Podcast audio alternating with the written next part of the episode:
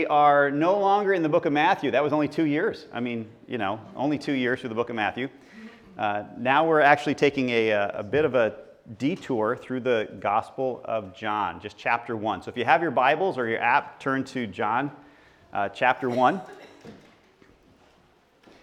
We're going to talk about who is Jesus. David introduced this subject a couple weeks ago, and then last week we looked at John chapter 1 and talked about who is Jesus, uh, the person the, the personhood of Jesus. And this week we're going to look at John chapter 1 on the mission of Jesus. I'm very confident that I could try to mine all of the nuggets out of John's gospel for the rest of my life and come up short. There is so much in the Gospel of John. Uh, my hope is that through last week and this week and next week, that we'll just get a couple of the nuggets that he's placed in there because it's just loaded with so much great stuff. Um, the reason I think David and I chose not to preach through the Gospel of John is we didn't want to have a five year series. We thought two was going to be enough. Um, but as we're covering uh, John, the chapter one, as we're looking at who is Jesus through John chapter one, last week we looked at him as, as a person and we realized that he is God, he is man, he is eternal, he is part of the Trinity. And while there's a lot more we could discover about Jesus and his personhood, that's a lot to chew on right there. And it's a lot to wrap our heads around. And John just makes these statements like, of course this is the way it is. And you're supposed to just go, okay, I get it. And then you spend the rest of your life going, I think I get it. I don't get it all, but I get this part. And that's basically the way John is designed to, to get you to, to work. When John presents a subject, he doesn't just come out and say, here's the one thing you need to know. He says it in such a way so that there's multiple layers for you to apply and to think through and to process. And it's never about one specific pinpoint thing. It's almost always, I shouldn't say never, it's almost always about a lot bigger picture than just the statement he's making. And John chapter 1 is just one of my favorite chapters full of that. Um, this week, I want to look at how John, the disciple whom Jesus loved, described Jesus in his gospel. Um, he not only told us who Jesus is, but he told us very clearly what Jesus came to do. What was Jesus' mission? How many of you ever had a mission before? Like, oh yeah, if you're a soldier, it's kind of like, yeah, kind of default. You know, if you're if you're a parent, just just surviving can be a mission, right? Um, you know, we all have missions and we've been assigned to. What was the mission of Jesus? Why did he come to earth?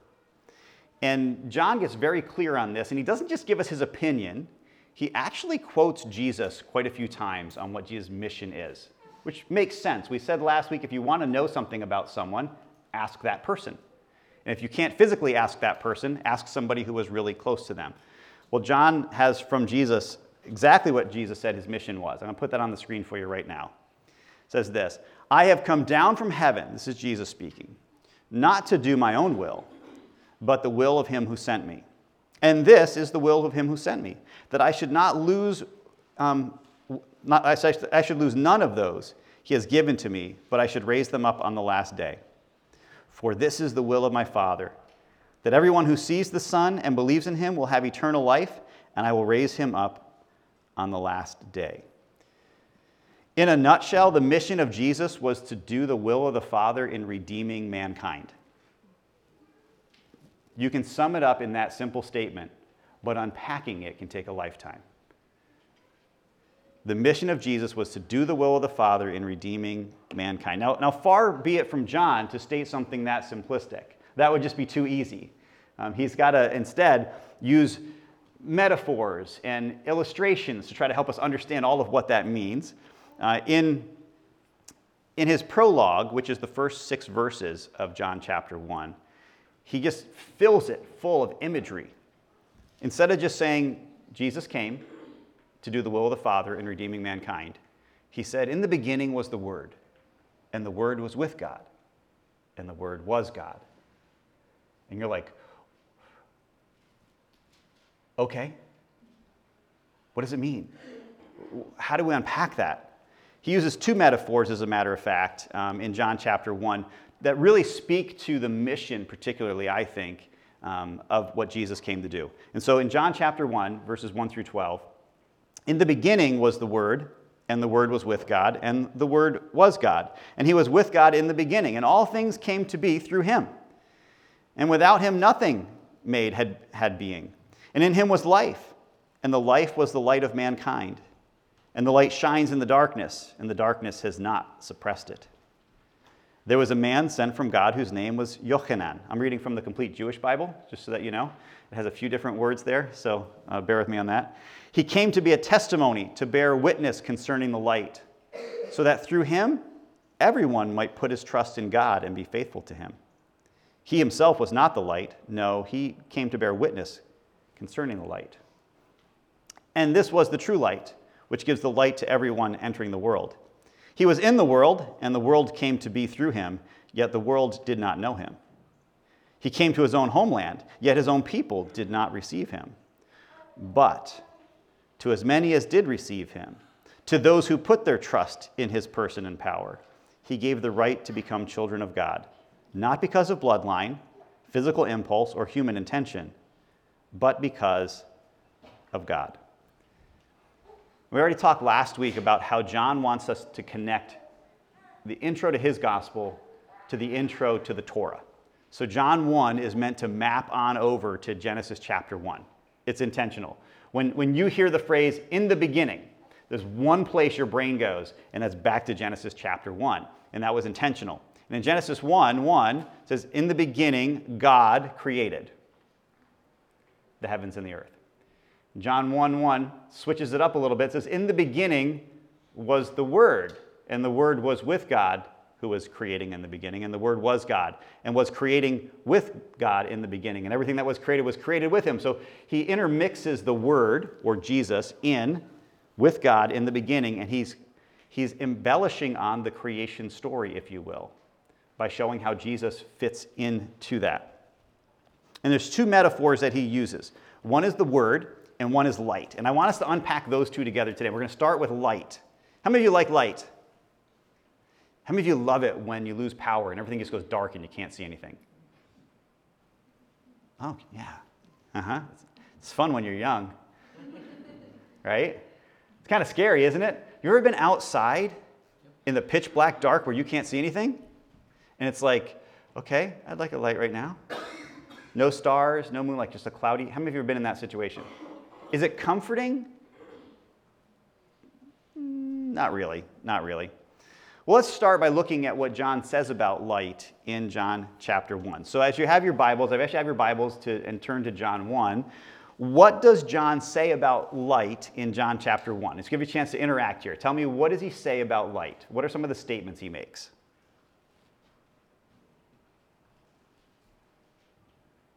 Anybody? Nobody wants to jump in at all? It's going to be a long message. It's a big pause. Yes? Okay. Light shines in the darkness. Light shines in the darkness. Absolutely. And what did it say about the darkness? The darkness Does not overcome it. does not overcome it. Yep. Okay. What else do you see?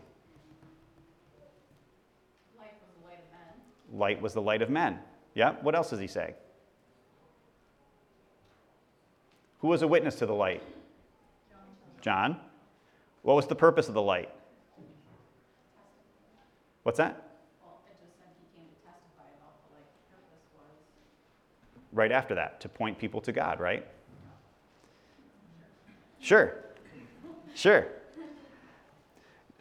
All right, so there's a lot of imagery that he points in here, and a lot of things you can read and just go, okay, the light was the light of, the, the light was the life of, of men. John testified about the light. I don't remember a sermon where John mentioned, John the Baptist mentioned light, but he testified about the light. John is painting a picture here, and he's trying to take us back to Genesis 1. And I'm going to take us back there again. Um, Genesis 1, verses 1 through 5. In the beginning, God created the heavens and the earth. Now the earth was formless and empty, and darkness covered the surface of the watery depths. And the Spirit of God was hovering over the surface of the waters. And then God said, Let there be light. And there was light. And God saw that the light was good, and God separated the light from the darkness and called the light day, and the darkness he called night. And there was evening and there was morning, day one. Do you see any connections between what John is saying, any hyperlinks between what John is saying in John 1 and what um, is being written in Genesis chapter 1. What connections might John be trying to make? Well, before creation, what was the condition of the, of the earth? It was what? Dark. It was, it, was form, it was formless, it was empty, it was covered in darkness. The Hebrew phrase is a fun one to say. It's tohu vabohu. And it's, it's kind of one of those kind of fun ones to say. And it means, literally, it means empty and lifeless. And darkness covered it. The uncreated world was empty and lifeless and covered in darkness. And therefore, the creation process needs to remove the darkness so that life can exist, fill the space to sustain life, and then create life. That's what the creation process is that we read in Genesis chapter 1. Um, so, what's the first act of creation then? He created light, right? God said, Let there be light. The light came into existence and dispelled the darkness. Let me take your brain back to John chapter 1. Who is the light in John chapter 1? Jesus. And what did the light do to the darkness? Dispelled the darkness. Genesis chapter 1. God said, Let there be light. There was light. God saw the light was good, and He separated the light from the darkness. He dispelled the darkness so that light could exist. You see how John is mapping Jesus into that creation encounter with light. Part of Jesus' mission is to dispel darkness. That's part of his mission. And we'll talk a little bit about what that means. If light came into if light came into existence and it displaced darkness and Jesus is that light, then the mission must include a mission of Jesus must include dispelling the darkness. And this is not just the physical darkness that we have in creation. What types of darkness might he be talking about? Sin, sin absolutely. Spiritual darkness, sin. That's what Jesus came to do. The light came to separate darkness from the light and to allow to, to remove sin and to remove spiritual sickness and spiritual darkness. But there's a fundamental question in Genesis that people don't ask. And I read a bunch of commentaries on Genesis chapter 1. I mean, I love Genesis chapter 1, and I keep reading it.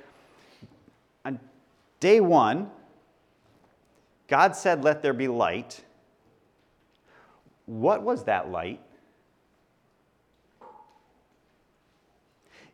It's not until day four that the sun and the moon and the stars are created. So, what was this light? There's an ambiguity about it. And I think John capitalizes on that.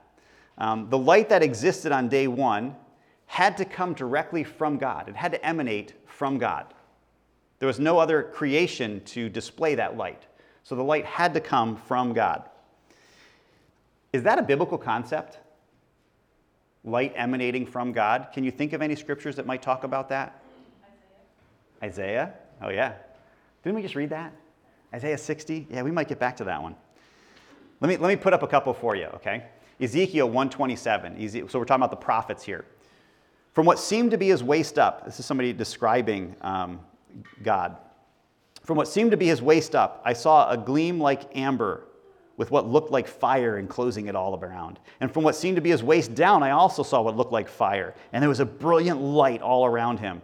The appearance of the brilliant light all around was like that of a rainbow in a cloud on a rainy day. Isn't that a beautiful description? This was the appearance of the likeness of the Lord's glory. And when I saw it, I fell face down and heard the voice speaking. This was the appearance of the likeness of the Lord's glory. This was a light that was emanating from the Lord, from Yahweh. Okay, well, that's the prophets, and this is Ezekiel, and we all know that Ezekiel was a little bit unusual. Is that a good phrase to use for Ezekiel? He's not your typical guy. If you ran into Ezekiel this day, you probably would not say, hey, why don't you come over for a Bible study? Because he, he, would probably really freak you out. So, what about going to the New Testament? Um, in Matthew chapter 17, we talked about the transfiguration. This is when Jesus went up on the mountains.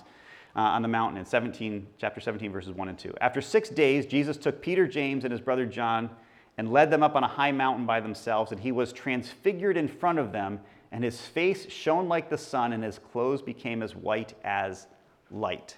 As Jesus was transfigured before them, as he was as the glory that was due him, that he had at one time and it will be given to him again, was revealed, he became a bright light in front of his disciples. The, the radiance or the glory of God was revealed. And you know, I'm going to take you to Revelation. I mentioned if we're going to look at Jesus and who he is, we have to start in, Revel- in Genesis and we have to end in Revelation because the whole book of, of the scripture talks about him. In Revelation 21, easy verses to remember. Chapter 21, verses 22 and 23. So 21, 22, 23, very easy to remember. You have this beautiful picture of the new heavens, the new earth, the new Jerusalem in this case. And it says this I did not see a temple in it because the Lord Almighty and the Lamb are its temple. The city does not need the sun or the moon to shine on it because the glory of God illuminates it, and its lamp is the Lamb. So in the New Jerusalem, there's no sun, there's no moon, there's no stars. It's lit up by the glory of God and the presence of God that lights up everything. And the, the source of that light, the lamp, is what? The Lamb. John doesn't really call Jesus the Lamb too much. But John the Baptist did, right? At Jesus' baptism, behold the Lamb of God who takes away the sins of the world. So, this idea of Scripture referring to the radiance or glory of God being the light that illuminates his creation started in Genesis 1 and is re-established in Revelation at the new creation, the new heavens, the new earth. And it's the glory and radiance of God that I think John is referring to when he says that Jesus is the light. He is the glory of the Father. He is the radiance of the Father. He is the exact image of the Father. He dispels the darkness. He is the source of all light. And that light that emanates from God and dispels the darkness is his glory revealed through the Son. So, part of the mission of Jesus is to reveal light or to reveal the Father, the glory of the Father. That's part of what he came to do. I realize I'm going pretty heavy into the metaphor here, so if I lose you, just give me that Cocker Spaniel look, and we'll, uh, and we'll try to come back and, and clarify. The mission of Jesus is to reveal light or the glory of the Father. Jesus said it this way in John 14, 9. Have I been among you all this time, and you do not know me, Philip? Philip said, Show us the Father. And Jesus said, The one who has seen me has seen the Father, so how can you say, Show us the Father? Part of his mission was to reveal the Father to us.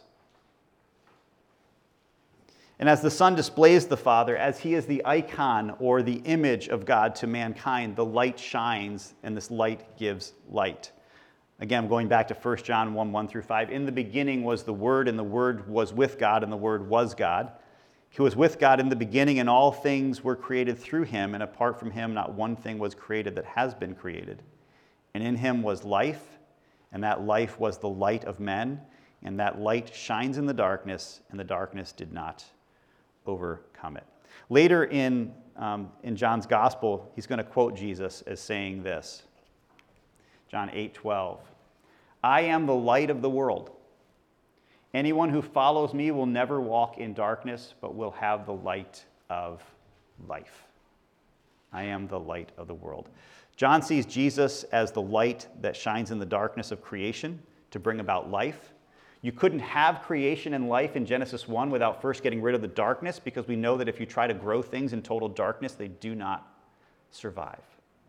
So the first thing had to be light, and then there had to be something to sustain life, and then life was created after that. Jesus is the light that allows there to be life later on, that dispels the darkness so there can be light, uh, life that comes. Now, the light appeared to all mankind, and all mankind did not receive it well, is the way that John puts it, right? He was in the world, and the world came to be through him, yet the world did not know him. He came to his own homeland, and yet his own people did not receive him. So the light came into the world, and though the world was created through him, it did not recognize or know him. Depending on your translation, you might have the word recognize or you might have the word know.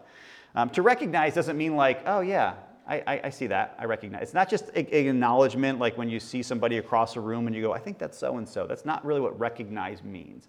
To recognize uh, means a lot more than that. In English, recognize can be to uh, give honor to or to acknowledge somebody, right? So let's say the President of the United States walks through the doors of North Country Fellowship Church. How, how might we recognize the President of the United States? He's old. Well, I don't mean that way. That's your appearance. What would we do to recognize him as president?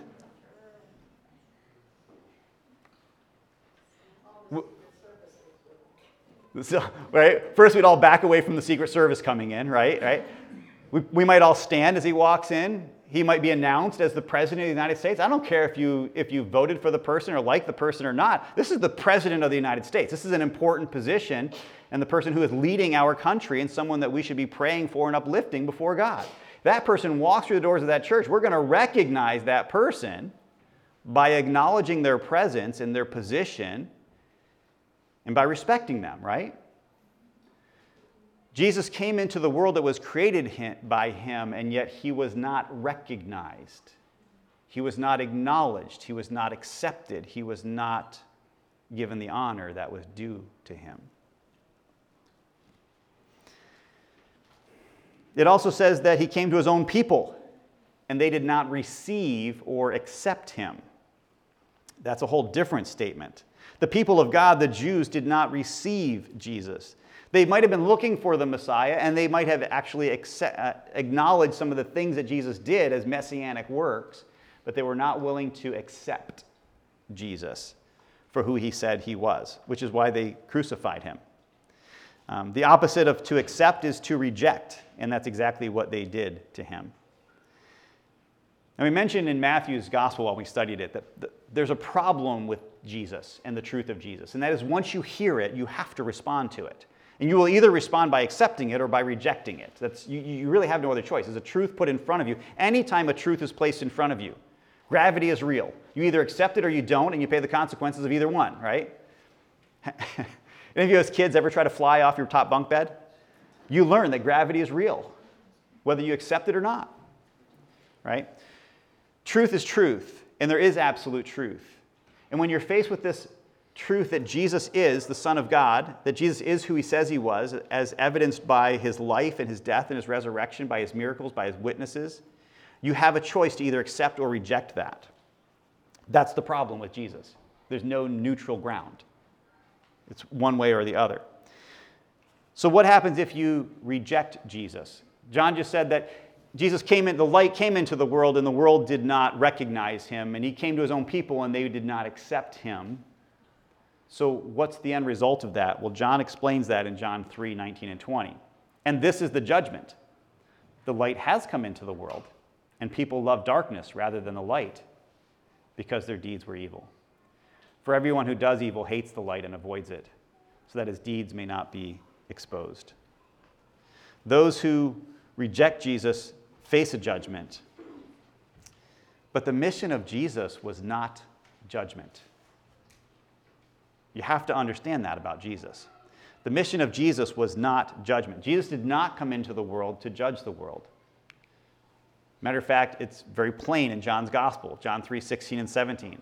How many of you know John 3 16, right? For God so loved the world that he gave his only Son, that whoever believes in him will not perish, but have eternal life. A lot of people forget verse 17, but it's really important. For God did not send his Son into the world to condemn the world, but that the world through him might be saved, right? The mission of Jesus was not about judgment. The mission of Jesus is to rescue people, to save people. Whether or not people choose to accept him or not is a choice he gives us, isn't it? Regardless of your view of irresistible grace or whatever your views are, the scriptures say you must believe, you must accept. There's a choice that needs to be made. John 1:12. And this is where John gives us the hope. The one who did receive him, to all who did receive him, he gave them the right to be children of God, to those who believe in his name, who were born not of natural descent or the will of the flesh or of the will of man, but of God. Those who do accept Jesus become children. Those who do know Jesus become born of God. They're born again. How many of you heard that phrase before? Yeah, if you're not a churchgoer and you hear born again, it's like a, it's like a go the other way kind of sign. I mean, it's, it's like repellent, isn't it? How many of you heard that, heard that phrase before you were Christians and you're like, I don't, want any, I don't want to be one of those born again people? My mom raised her hand. Yeah, absolutely. Yeah, it's like, I don't want to be one of those people. Mm, they're weird. They're strange, right? No, we're just have a new life and we understand the value of that and the value of, of each person in God's eyes and what Jesus has done for us. It's a beautiful thing. So they're born again. They're born again. They're not part of God's family because of their heritage, because they were Jews, his people. They're not part of God's family just because they existed as part of creation. They are part of God's family because of God and because of what he has done through Jesus. John 3 5, Jesus said, I tell you, unless someone is born of water and of the Spirit, he cannot enter the kingdom of God. The mission of Jesus is this new birth or a new creation, if you will. Just as Jesus was there at the creation of the heavens and the earth, he has a mission of new creation. And the Apostle Paul got this a lot. He, the Apostle Paul put it this way If anyone is in Christ, he is a new creation. The old is gone, the new has come. The mission of Jesus is literally recreation, new creation, taking that which is old and restoring it back to its original glory, to its original purpose, being a child of God, being able to have a relationship with God. He brings life. And all these metaphors kind of blur together. I realize I'm trying to draw lines between them, but they all, it's like one big, beautiful berry pie and each of these is a gorgeous berry inside of it. You can't separate them, you just have to appreciate it all together. How many of you, how many of you love berry pie? If you'd like to bring one next week, I will, I will accept that and I will pray for you. John, so the second metaphor after light is the word. And I want to quickly jump to the word. Um, so, in, in, the, in the idea of the light, we have Jesus as um, dispelling darkness, so, removing sin, we have Jesus as revealing the glory of the Father or revealing the Father, creating light. Uh, we have him in this recreative role of recreation, of making things new for those that believe in him. And then there's this concept of the word. And we talked about it last week that um, it's a unique term to John's gospel. Nobody else referred to Jesus as the word, just John. Even Jesus didn't really refer to himself as the Word. The way, the truth, the life, the road. John's like, no, he's the Word. And you're like, okay, well, why? Um, Mark and Matthew, right out of the jump, the, the first verses, they're like, this is the story about Jesus. John gets through first six verses, introducing his entire book, giving us an outline for his entire gospel, and he doesn't mention Jesus' name until verse 17. He just like leaves Jesus' name out and just says this word existed. Matter of fact, um, you got to wonder why did he use the word? We said that John was connecting chapter one of his gospel, he didn't have chapters, the intro, the prologue of his letter, to the intro of the Torah, right, of Genesis chapter one. So, why would he use the word word to describe Jesus. If I were to ask you how many, let me ask this. If I were to ask you, how did God create the heavens and the earth? What would be the answer? He spoke it, right? He said. As a matter of fact, that phrase, and God said, appears 11 times in Genesis chapter 1, five times we see that God called something this, so his word again, naming things. And then two times we have God blessing things, blessing the animals and blessing the humans, and they were spoken words to bless. So there's at least 18 references in Genesis chapter 1 alone of the word involved in creation, and creation coming out of the word. The Word of God was very active in creation. It was, creation was spoken into existence. The Word of God created life. Now, some believe this is not a literal thing. There are those that just think this is another metaphor. I think the Old Testament's really clear on this, and I think the rest of the scriptures are really clear on it. Um, let me just give you some verses here. Psalm 33 is beautiful.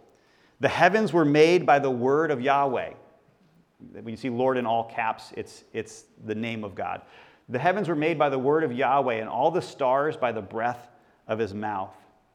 For he spoke, and it came into being. He commanded, and it came into existence.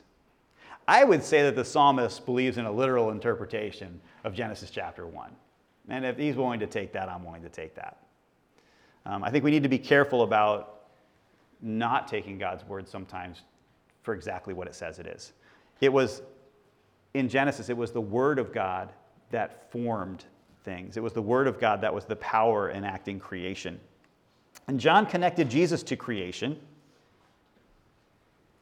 and called him the Word. So let's read. I'm going to read with you again. I know I've been reading this passage a lot. John 1 1 through 3. Thinking of Genesis chapter 1, at least 18 references of the Word of God, and God speaking at least seven times, speaking things into existence. That's not even all the times where God said it was good.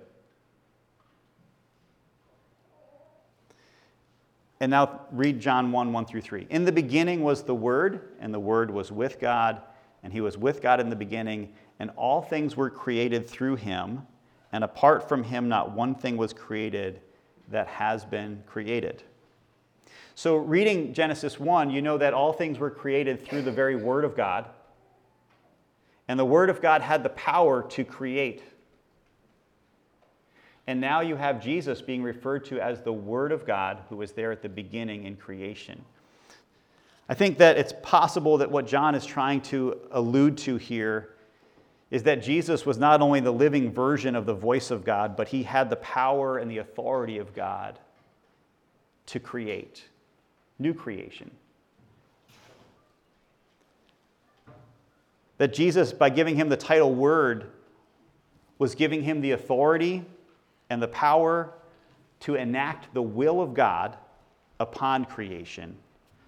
And we know that that's the case when it comes to salvation, right? He came to do the will of the Father, to redeem us from our own sins. And he had the authority. matter of fact, he said that all authority was given to him. After his resurrection, his last words to his disciples, right? All authority has been given to me in heaven and in earth. Therefore, go and make disciples of all nations, baptizing them in the name of the Father, Son, and the Holy Spirit, teaching them to obey all the things that I've commanded you. And I am with you always, even unto the ends of the age. All authority had been given to Jesus. As the Word, he had the very voice and authority and power. If I came, and just to think about this in, in that literal sense, if I came as the voice of Bill McMahon, just because Bill happens to be there smiling at me, if I came as the voice of Bill McMahon, I come in the authority to say words on behalf of Bill McMahon. If he gives me that authority, then I come as a voice for him. When Jesus was the Word of God, declares the Word of God, he's also coming as the one who has the right and the power to speak on God's behalf, as is given to him, and the authority to act on the Father's behalf to accomplish the Father's will. That's super important when you think about the purpose of the light. The light came to displace darkness, to reveal the Father, and to create new life on its own, no one can do that, but through the Father. And because Jesus is the Son and also God, it does happen. In the beginning, introduces in Genesis the story of old creation. In the beginning, in the Gospel of John, begins a story of new creation. And in Revelation, it's actually the Word of God that will carry out the recreation of the heavens and the earth one last final time. By using the metaphor of word, we're drawn to the creative authority and power of God that first displaced darkness, created light, and created life. And the same power and authority was given to Jesus as the Word. So, through the metaphors of light, and through the metaphors of the Word, we understand this that the mission of Jesus is to dispel darkness to reveal light or the Father and to create a new, new creation. That was his mission. Another way we could phrase it his mission was to remove sin, was to reveal God, and to rescue people. It's that simple. Matter of fact, you could say the mission of Jesus was to do the will of the Father in redeeming mankind. John just wants you to realize that it's not on his own authority that he came, he came under the authority of the Father. He didn't just come with his own voice, he came with the voice of God himself because he was God and because he was also submissive to the Father in what he was doing to accomplish his will. John wants you to see that the same creation power that spoke everything into existence has the same ability to recreate our lives new through Jesus Christ. For those who will accept him and receive him, there can be a new birth, a new creation spoken into existence through the sacrifice of Jesus Christ. And this is the message we've heard from him and declare to you that God is light and there's absolutely no darkness in him. And if we say we have fellowship with him and yet we walk in darkness, we're lying and do not practice the truth. But if we walk in the light as he himself is in the light, we have fellowship with one another, and the blood of Jesus, his son, cleanses us from all sin. If you've heard about Jesus but never received him or accepted him or acknowledged him, today is a great day to do that.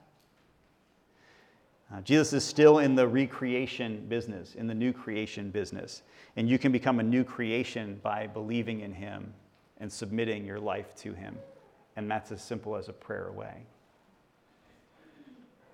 If you've received this from Jesus, my challenge is are you living as a new creation? Are you understanding what He has done for you?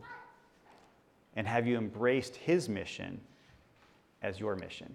Because our mission is to join God on his mission of redeeming people. Let's pray. Father, we thank you so much for your love and for your grace. Thank you for your mission, which started in Genesis. It started thousands of years ago, of pursuing us, of wanting to be with us, of restoring us, of re, re renewing us to what you've created us to be. Thank you for sending Jesus to dispel the darkness, to remove the sin from our lives. Thank you for sending Jesus to be the light, to reveal your glory and, and who you are to us. And thank you for sending Jesus to rescue us, to recreate us to be like you, to have a heart that seeks after you to be faithful to you. And I pray that as we uh, leave here today, that you'd help us to recognize that there are so many people that need to know about the hope and the joy of recreation, of being freed from sin and from darkness. Help us, Father, to be lights, to be cities that are set on a hill and a light that shines out brightly, that other people can see you and come to know you, we pray. Amen.